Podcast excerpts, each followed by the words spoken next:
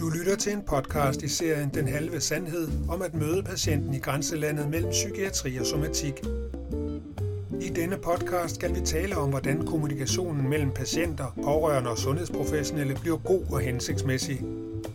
Vi skal også omkring betydningen af lydhørhed i samtalen, og endelig skal vi høre lidt om narrativ medicin, altså hvordan man kan bruge litteratur og livshistorie i samtalen. Ved mikrofonerne har vi fire personer, som alle har erfaringer med at deltage i samtaler på godt og ondt mellem sundhedsprofessionelle på den ene side af bordet og borgere og patienter på den anden. Jeg hedder Tine og arbejder til daglig som teamleder i sundhed og forebyggelse, og oprindeligt uddannet som psykolog. Jeg har arbejdet i mange år som psykolog, og i dag arbejder jeg primært med ledelse af psykologer. Jeg hedder Morten Sødermann, jeg er overlæge og øh, arbejder med flygtninge indvandrere på sygehuset. Så har jeg også en stilling som professor i global sundhed og indvandrersundhed på universitetet, underviser læger og sygeplejersker. Jeg hedder Pernille Petersen. Jeg øh, studerer til socialrådgiver og har en diagnose som borderline. Jeg hedder Tora Larsen, og min tvillingesøster har paranoid skizofreni. Mit navn er Bo Ilum Jørgensen. Jeg er din vært i denne podcast, hvor vi lægger ud med en kort personlig beretning. Med udgangspunkt i den tager vi hul på samtalen omkring bordet. Der, hvor jeg har oplevet de største problemer med forskelsbehandling i de seneste år, det har været i sundheds- og socialvæsenet. Jeg får ofte en bemærkning om, at jeg har en psykiatrisk baggrund eller diagnose. Og jeg oplever ofte, at der bliver stillet spørgsmålstegn ved det, jeg siger, og mine motiver for mine henvendelser. Jeg har de sidste 3-4 år været ramt af tiltagende sygdomme og dertilhørende symptomer. Jeg oplever, at det er svært at trænge igennem hos mange læger, og også andet sundhedspersonale. Det er som om, de tager et bestemt filter for øjnene, når de erfarer, at jeg har en psykiatrisk diagnose. Og alt hvad jeg derefter siger, bliver filtreret gennem dette filter. Jeg ser, at de er travlt med deres arbejde, men jeg har altså brug for at blive lyttet til og tale alvorligt. Hvem har tid til mig? Pernille, kan du genkende noget i øh, det eksempel her? Ja, altså, det kan jeg godt. Jeg har brugt meget øh, min egen historie til at, at tage lærernes ord på mig og, og lave en fortælling om mig selv via min sygdom. Så jeg blev rigtig meget den her øh, borderline-patient. For at få kontakt øh, til det psykiatriske system, så vidste jeg, hvilket ord jeg skulle sige for ligesom at, at kunne bonge ud. Jeg forstærkede diagnoseordene, så man så ikke rigtig mig som person, man så ligesom sygdom, og det gjorde mig mere patient. Hvad tænker du, når du hører det her eksempel her, som pårørende? Ja, jamen, det, jeg kan også genkende noget fra det. Øhm, og det er noget, man, altså man ser det hele tiden, synes jeg. Øhm, men jeg tror, det er fordi, at, at der mangler tid. Øhm, og så er man jo nødt til ligesom at putte folk ind i bokse. Øhm, altså jeg har set det mange gange med min søster for eksempel, der ligger i en psykose og er faldet over et tag. Øhm, og så tror de egentlig ikke helt på, at hun er faldet ud over et tag. Så man tager det ikke seriøst før to dage efter, hvor hun så får en scanning. Øhm, men på samme tid, så kan man jo også godt forstå det, fordi hun er jo psykotisk. Så man, altså det kunne lige så godt ikke have været sandt. Jeg synes, det er lidt svært at, at skyde skyld på nogen i det her. Tine, den kommunikationssituation, man sidder i der, hvad er det for en kommunikationssituation?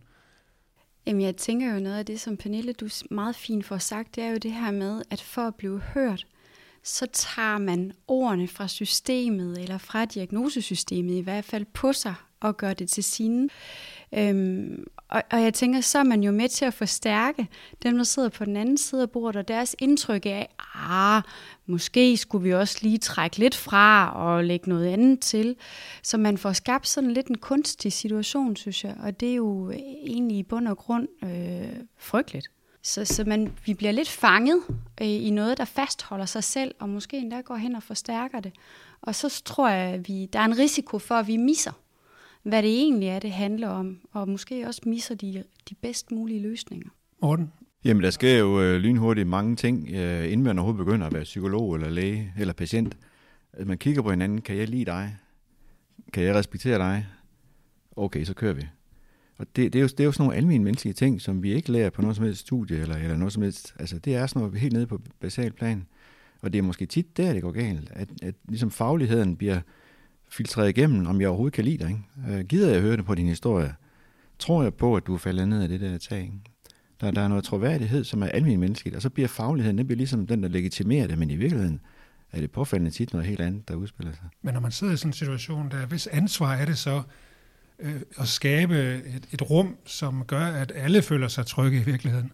Det er den fagprofessionelle. Ja, det er helt klart den fagprofessionelle. Altså, hvem skulle det ellers være, han har sagt? Altså, patienter, borgere, når de kommer på kommunen, mm. patienter, når de kommer på et sygehus lægen, gør jo det, de er bedst til. De kommer med et problem og prøver at formulere det. Men, men med, med tiden, så begynder man jo også at tilegne sig nogle teknikker, fordi man også gerne vil respektere sig, tage sig mm. alvorligt. Så man, man ser lidt i lægens, psykologens øjne, ser du glad ud, når jeg siger det, eller ser du sur ud? Ja. Og så tager vi den glade kontakt. vej, fordi jeg vil hellere have noget kontakt og lidt, ja lidt venlighed, end jeg vil ydmyges med, med sådan noget negativ kontakt, og lægen ser træt ud og gå ud af døren. Ikke? Så, så langsomt, så bliver det så internaliseret, som man siger. Så det bliver sådan en del af ens måde at, at tale med de her mennesker på. Man skulle så tro, hvis der var en samtale, hvor der så var en pårørende med, for eksempel, at det så var en anden øh, øh, mekanik i gang, vil man sige det sådan, ikke også? Altså det, at øh, der er en, som ikke er syg i hvert fald. Hvad, hvad, hvad gør det ved samtalen? Altså, gør det noget ved, ved selve situationen? Hvad tænker du? Har du, også, tænker... følt, har du også følt det sådan, ligesom om du selv var patient, selvom du er pårørende? Øhm, nej, det er faktisk lidt det modsatte. Når jeg har været med til nogle samtaler med min søster, så har det været, så har de talt til mig, i stedet for at tale til hende. Hmm. Og så er det jo, det er jo fordi, jeg ikke er sindssyg i den forstand. Jeg er et mere normalt menneske, og kan tale med flere hele sætninger og det hele. Ikke? Men jeg forstår jo ikke hendes situation. Det vil jeg jo aldrig komme til. Men hvis jeg så bliver talerøret over, så går der jo, altså, det er jo, det er jo bedre, at de bare taler sammen, den fagprofessionelle og den syge. Men det kan godt være svært, når man ikke... Altså jeg tænker også, hvis den fagprofessionelle tager ansvaret for at forstå det, så tror jeg hurtigt, man kommer til at tro, man forstår det. Mm, ja. Og det gør man jo ikke. Og hvis jeg så kommer ind som pårørende og som en slags oversætter, eller hvad man skal kalde det, jeg har jo heller ikke forstået hende. Så jeg kan jo heller ikke oversætte på den måde. Men jeg tror egentlig, det, det jeg mente med det, det var, at en fagprofessionel har ansvaret for at få foldet historien ud. Mm. Har ansvaret for at få spurgt ind og være nysgerrig. Fordi jeg tror, du har ret i det der med, at vi skal også passe på som fagprofessionelle, især hvis vi ser rigtig mange borgere med den samme type øh, symptomer, at vi ikke får kategoriseret for tidligt i processen. Så det der med, at, at vi bevarer en nysgerrighed øh, i kontakten med borgeren eller patienten, synes jeg er ekstremt vigtigt. Der var en, en medicinstuderende, en lægestuderende, som skrev en sådan en lille historie i sådan et, et meget fint amerikansk øh, hvor øh, overskriften var, hvad hedder hunden egentlig? Og, og det er jo helt banalt, ikke? Fordi han havde så lavet sin helt fantastiske første lægejournal, og den var mega lang, og der var en masse sådan med lægelige undersøgelser frem og tilbage. Og så den ledende overlæge spurgte, hvad, hvad hed hendes hund? Og der var han blank, fordi det havde han ikke lige fået styr på. Det havde han ikke rigtig fået. Så, så det er også noget med ligesom at lære dem. Han gik så ind bagefter og spurgte. Og så fik han en helt anden historie, og faktisk en helt anden diagnose. Det var ligesom det, der var pointen i det. Ikke? At, at man får to forskellige versioner, afhængig af, hvordan man starter en samtale. Ikke? Øhm, så så øhm, humlen er jo egentlig det der med at lære sig nogle tricks, hvor man får lukket op, og får foldet, samtidig med, får, får man også foldet ud, hvad er det, du synes, og hvad synes den pårørende om det, du synes. Så den pårørende er en pårørende stemme, ikke? og du er, eller du er, hvem du er, altså er, er patientens stemme øh, på godt og ondt. Men altså, lidt tilbage til det, du siger omkring, hvordan man lærer øh, de fagprofessionelle op. Øh, Øh, jeg har jo siddet rigtig mange år på den anden side af bordet, men nu er jeg jo så startet på en uddannelse for at komme på den anden, anden side af bordet, eller hvad man kan sige. Og øhm, her den første måned har jeg hørt rigtig mange historier omkring, hvordan vi er som borgere. Og det er faktisk rigtig interessant øh, at høre. Øh, alle de advarselshistorier, øh, der er kommet den første måned omkring, hvordan psykisk syge opfører sig. Øhm, og øhm, jeg har da også øh, grebet ind nogle gange og spurgt, om der ikke kunne være en anden vinkel på, fordi ingen af mine klassekammerater kender til min baggrund, øh, men det er spændende, at der kommer nogen ud fra praksis og begynder at advare allerede på første modul. Øh, det synes jeg er lidt skræmmende, at øh, mm. vi allerede bliver præget fra første dag. Så øh, ja, det tænker jeg bare er skræmmende. Mm. Det er jo det, man... Øh, altså sådan i, i universitetsverdenen, så kalder man, der er noget, der hedder det offic, de, den officielle lærebog. Det er jo den, den der, man køber, som koster en million og, med tryk. Og så er der den uformelle, hvor det sådan er, hvordan, hvordan arbejder man i et team. Og så er der den skjulte, Det er det der, ikke? Altså de der værdier med, alkoholikere sådan der, og unge møder sådan der, og skizofrener sådan der, ikke? Fordi så får man sådan nogle tricks, man giver, giver hinanden til at komme igennem hverdagen på en ordentlig måde, ikke? Der kan være mange koder, øh, og jeg tænker ikke altid, som jeg har oplevet det, at øh, man kan skjule de der øh, frokoststuesnakke, mm. når man møder patienten. Øh, I hvert fald ikke de, øh, de patientgrupper, der er meget stigmatiseret. Dem kan man ikke skjule i mødet, at, at øh, jeg synes faktisk, du er virkelig dramatiserende. Jeg synes, du manipulerer med en hel faggruppe. Jeg synes, du dit du den datten. Mm. Øh, den holdning kan man ikke skjule professionelt. Mm. Øh, jeg har mødt mange rullende blikke, og ja, jeg skal komme efter dig, øh, mm. når jeg har øh, mødt på en skadestue, øh, eller ja, både på FAM og på PAM. Mm. Øh, der har jeg mødt mange sådan nogle ja, jeg kender godt dig. Nej, det, det gør du ikke. Ja, ja. Jeg tror nogle gange, det der sker hos de fagprofessionelle, det er, at man er så optaget af at være professionel og være faglig. Så man har alle de der øh, guidelines inde i hovedet, eller manualer, øh, og så prøver man at følge dem meget slavisk, og jo nyere man er i det måske, har man større tendens til også at følge dem, fordi man er bange for ikke at gøre det rigtige. Og i i det der res på at gøre det så godt som muligt, så tror jeg simpelthen, at vi glemmer lige at stoppe op og ture stå i mødet med noget, der måske er mere ukendt, end vi bilder os ind. Øhm, og det tænker jeg godt, vi kunne sætte noget mere fokus på, øh, når vi øh, uddanner os både i starten, men måske også løbende i form af supervision eller refleksioner øh, over vores praksis. For det tror jeg helt sikkert, du har en pointe i, at øh, der kunne vi godt blive bedre. Hvad kan være risikoen ved ikke at, altså som fagprofessionel, ikke at skabe det der empatiske rum? Altså kan man risikere at gøre tingene værre i virkeligheden øh, i forbindelse med en kommunikation eller en samtale med en borger eller en patient? Altså det tænker jeg helt klart, man kan. Et, man kan risikere, at patienten, hvis de er friske nok, havde nær sagt, altså hvis man, man er i rimelig balance, at så lukker man simpelthen i. Det vil være en naturlig reaktion, at man som menneske, hvis man ikke oplever at blive mødt, så tænker man, her skal jeg godt nok ikke have klinket for meget. Jeg tænker, jeg holder mig lidt, ligesom du siger på et tidspunkt, ikke, til den, altså minimumshistorien. Og så misser vi jo nogle detaljer, tænker jeg, der kan være betydning for tilrettelæggelsen af et behandlingsforløb, eller for, øh, for en netværksindsats, eller noget andet vigtigt. Øhm, så det tænker jeg da helt klart, at det kan have betydning. På nogle måder, så synes jeg egentlig, at empati er et meget stort ord øh, for det, der foregår, fordi det er, det er en 10 minutters samtale, ikke?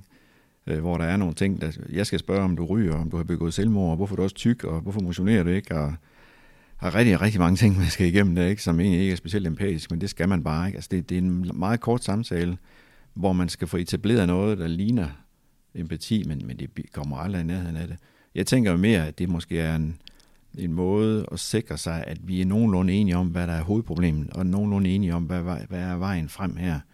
Fordi nogle patienter, altså specielt mænd, er jo, skal overhovedet ikke have det der, hvad skal man sige, standard empati noget, fordi, altså, fix mig, og lad være med at snakke for meget om det, vi bliver dårlige at høre om det, ikke? Altså, så lad mig komme væk herfra, ikke?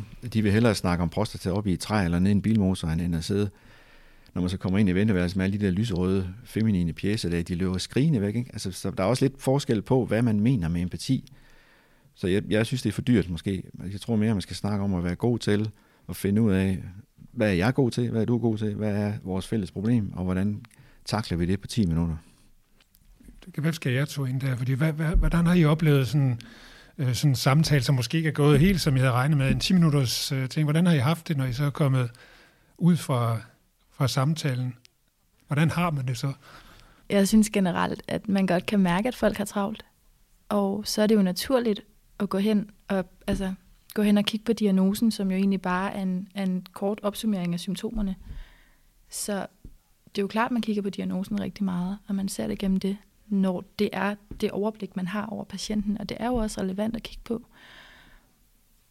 Men men altså nødt til at have tid til at kigge på, hvad der er inde bag ved den. Øhm, så det er jo ikke særlig fedt at komme ud fra et rum, hvor man føler sig halvhørt, og åh oh, nej, fik jeg også sagt det, og så har man skrevet en liste med nogle ting, man gerne vil have sagt, men det har man måske ikke helt fået formuleret, som man gerne ville, og blev det forstået ordentligt, og alt det her.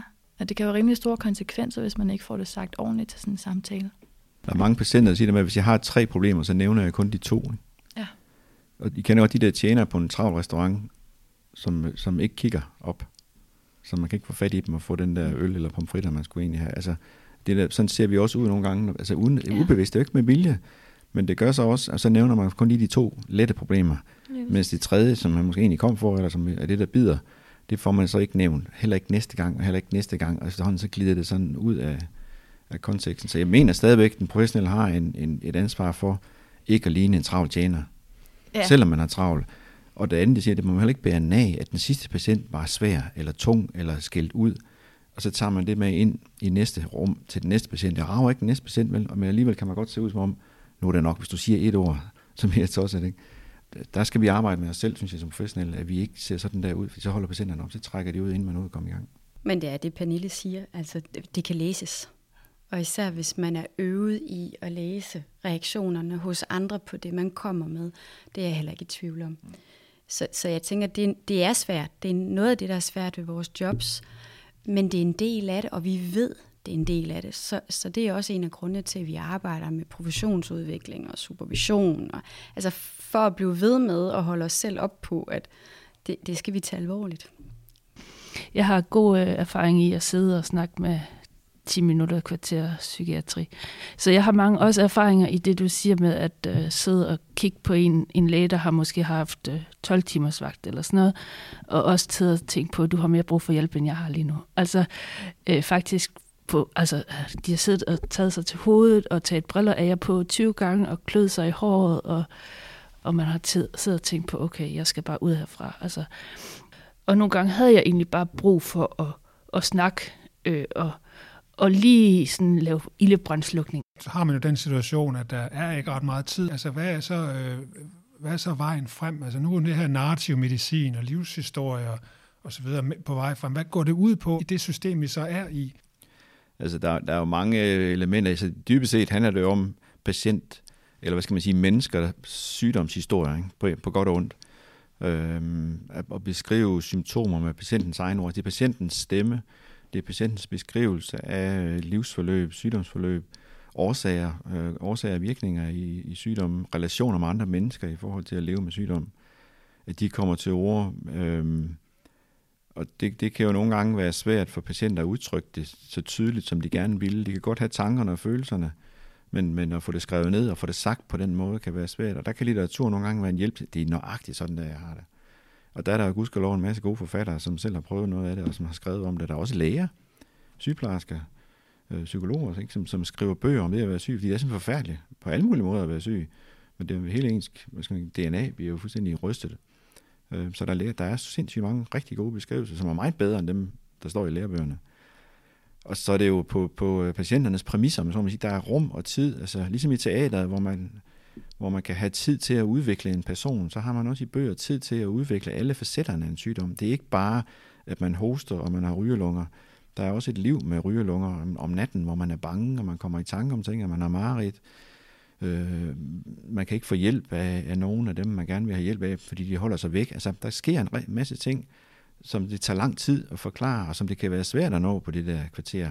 Eller måske aldrig rigtig få sagt. Og der kan det være en støtte for patienter øh, at, at se sig beskrevet godt. Jeg er ikke den eneste, der har det sådan her. Det der med at altså det normaliserer noget, der er svært og, og virker både handicappet og sindssygt og mærkeligt. Og, nå, men der er også andre, der har det. Der er faktisk mange, der har det her.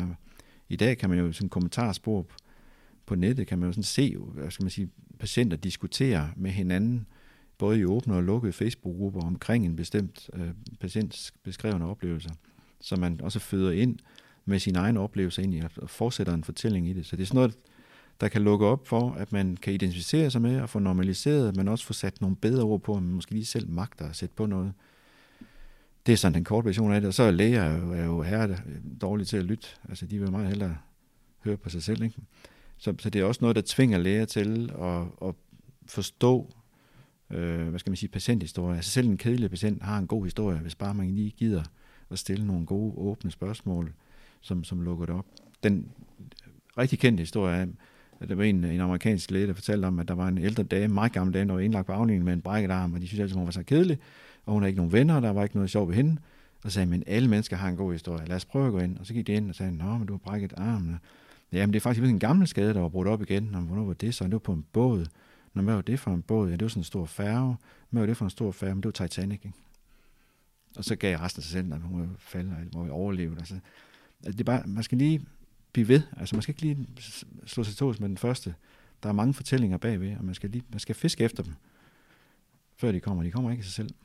Vi har også noget, der hedder narrativ psykologi.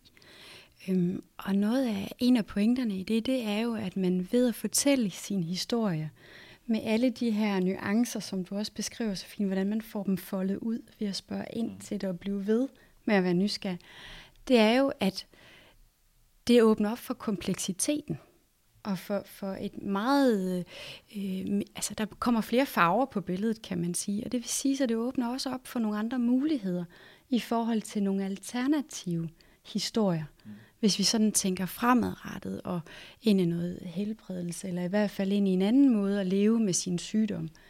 Øhm, så det er jo rigtig spændende, at øh, lægevidenskaben sådan tager, tager det op.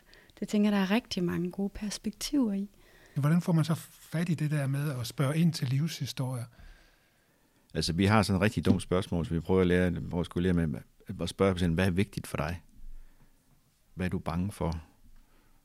eller hvad er du mest bange for? Ligesom at anerkende, at alle mennesker er bange for noget. Altså man går til læge, fordi man er bange for at dø, og det er bare det er kræft, det er ligesom nummer et og to. Og så døde man ikke, og det var ikke kræft, så må det være noget andet. Ikke? Altså man har sådan en, sådan gør kroppen jo ikke. Men, men at der er jo altid en, en grim grund til, at man, man søger hjælp hos socialrådgiveren, mm. hos en psykolog. Øh, og det er jo ikke altid, at den version, man går ind ad døren med, er, er den virkelige. Og det ved psykologer alt om, der er sindssygt mange lag i det. Men jeg, jeg synes egentlig også, man kan godt tage noget af vores hverdagsrelationer ens veninde eller ens gode nabo. Altså det her med at ture spørge hinanden, hvordan har du det? Hvad er vigtigt for dig nu? Altså hvad betyder noget for dig i forhold til det samarbejde, vi skal have, eller det forløb, vi skal igennem her? Og så ture være nysgerrig på det. Og ikke bare tage første enstavelsesord eller svar for gode varer, men så kan du sige lidt mere om det? Kan, kan du fortælle lidt mere om, når du, når du siger det her, hvad er det så, der ligger i det? Så det der med, at vi insisterer på at få foldet det betydningsfulde ud. Altså vi træner vores nysgerrighed. Det er de der sådan helt basalt, vi lærer i grundskolen også, altså HV-spørgsmål. Hvad siger I? Ja, jeg tænker, altså, jeg har nemlig øvet mig på det mod, altså jeg har jo gjort mig i en rigtig tidlig alder, og har øvet mig på at være patient i mange år. Nu har jeg, skal jeg så øve mig på uh, det modsatte. Øhm, og måden, jeg har øvet mig på ikke at være patient, det er jo netop det, altså, øhm, jeg har rigtig svært ved at finde ud af, hvad der er menneskeligt. Øh, jeg har levet rigtig meget, meget, mange år i det der med øh, øh, det sygelige perspektiv, eller hvad man kan sige. Så øh, hvad er menneskelige følelser? Øh, øh, hvad, hvad, er no, hvad er inden for normen, hvis man kan sige det sådan. Og det har jeg haft rigtig svært ved at finde ud af, men jeg, jeg, jeg, jeg er faktisk ved at være der sådan nogenlunde. Det, det kan kigge en gang imellem. Men, øhm, så jamen, det er normalt at have brug for omsorg, for eksempel. Øh, og, og, og det er normalt at være ked af det, og, og, og også i alle grader og sådan noget. Så det har været sådan en, en stor læreproces for mig, at ikke at være bange for alle de her følelser, og, at, at gøre dem syge, men at omforme dem, hvis man kan sige det sådan. Hvad siger du, Thor? Hvordan oplever du det i den øh, situation, som du står i, eller I står i? Er det så nemt bare at spørge, hvordan har du det i dag? Øhm, jeg bliver lidt nysgerrig på, fordi hvis jeg møder en person, der siger, hej, jeg er syg, så er det naturligt for mig at spørge, nå, hvordan er du syg? Hvordan, hvad påvirker det dig og alt det her? Og det går jeg da ud fra, at alle mennesker har det sådan. Men når man så tager den der professionelle maske på, så tør man ikke helt? Eller er det fordi, man skal have andre, hvad siger man, interesser med tid, eller med medicin, eller hvad ved jeg, man har andre ting i hovedet, eller hvorfor er det, man ikke... Hvorfor har man lettere ved at spørge ind til det, når man er privatperson, end når man er professionel? Det er et rigtig godt spørgsmål. Jeg, altså, jeg ved heller ikke, om jeg vil stille det så... Øh så sort-hvidt op. Jeg tænker, at noget af det, som vi har været inde på tidligere, det er, at hvis man er diagnostiseret, eller hvis man er beskrevet som havende nogle vanskeligheder, og den fagprofessionelle har kendskab til det, altså det er det første møde, man som fagprofessionel har med borgeren eller patienten, så tænker jeg, så er der bare en risiko for, at vi lukker os omkring det, og at vi glemmer os. Det er kun én version. Og, og det tænker jeg, det kan vi godt være bevidste om fagprofessionelle sige, vi skal, vi skal have foldet den version ud. Vi skal i hvert fald have fulgt op på, om det så er den beskrivelse, der passer, øh, og at borgeren kan genkende den. Det bliver forsimplende eller forenklet, for der er bare grænser for, hvor meget der kan stå inde i den kasse. Lad os sige, at man ikke, man ikke havde diagnoser, for det er vel bare en samling symptomer, for at gøre det mere effektivt. Man ikke havde det, men I så fik en meget lang roman om hver enkelt patient, og man har tid til det på den måde. Vil, vil det løse det her, tror jeg? Det, jeg bliver optaget i historierne, og der, hvor jeg synes, de er brugbare for, for sådan nogen som, som mig, det er, fordi de beskriver noget om, hvordan man fungerer mm. som menneske lige nu i relationerne til andre, i forhold til en, ens hverdagsliv. Hvad er det, der fungerer? Hvor er det, man er udfordret? Og det er på en eller anden måde mere reelt og konkret praksisnært at kunne tage udgangspunkt i det i forhold til at finde ud af, hvad er den rigtige hjælp lige nu så, frem for diagnosen. Fordi det jo bare er, som du så fint siger, et symptombillede her nu, ikke? Og det bliver tit noget, der kommer til at stå til trone. Jeg ved, der er nogen, der har arbejdet med, med held at lave sådan en, en stor samling af, man kalder dem vignetter, men er sådan små patienthistorier, som er sådan lidt karakteristiske, men alligevel ikke. Altså, der, alle kan spejle sig i, i dem på en eller anden måde. Men så kan man så vælge den, der ligner en mest, hvor man, der er mest, der sådan ligesom, det ringer nogle klokker her, ikke? Og hvis man har 30 af dem, så kan man nok altid finde en, der, okay, så det er over i den boldgade, vi er, ikke? Hvis man ikke selv kan selv, fordi tit synes jeg, at problemet er, patienter kan ikke selv sætte ord på det præcise, de oplever indeni, men der, de kommer ikke ud af munden. Og der kan det nemlig, der er vi igen tilbage til, til det narrative, ikke? at man også kan lave gennem det narrative nogle, nogle lidt mere standardiserede livspatienthistorier, som man kan sige, okay, men så lad os tale ud fra den. Og går det helt galt, så har vi sådan en kuffert med, med post, som helt åndssvagt postkort med alt muligt mærkeligt på. Ikke? Men, så, men hvis ikke, der kan, så prøv at kigge her. Er der noget af det her, der giver mening, som vi kan starte med at snakke om? Og det aller sidste, vil sige, det er, at, at omkring, altså, der er også en omvendt narrativ funktion, og det er, at lægen selv giver noget af sig selv. Ikke? man, kan, man, man fornemmer, hvad det er, patienten har gang i, men der kommer ikke rigtig det der ud. De, man kan se på, om de er fortvivlet. Så kunne man jo fortælle en historie fra ens eget liv, eller man kan lave en, en parallel historie, som patienten så kan reflektere over, fordi man tænker, det er nok lige der omkring, vi er, men du kan ikke selv få det sagt. Så lad mig nu sige noget om, hvad jeg har oplevet en gang, hvor jeg var syg, eller min mor, eller min moster, eller hvad det nu er. Ikke? Så hjælper man med at mentalisere og skabe billeder. Skabe de billeder der, ikke? Ja. Det var det, der hjalp mig. Det var ikke et standard øh, sådan nogle dumme tillægsord, det var øh, den menneskelige side. Tak fordi du lyttede til podcasten Den Halve Sandhed om at møde patienten i grænselandet mellem psykiatri og somatik. Du kan finde mere information om ulighed i sundhed på enafos.dk.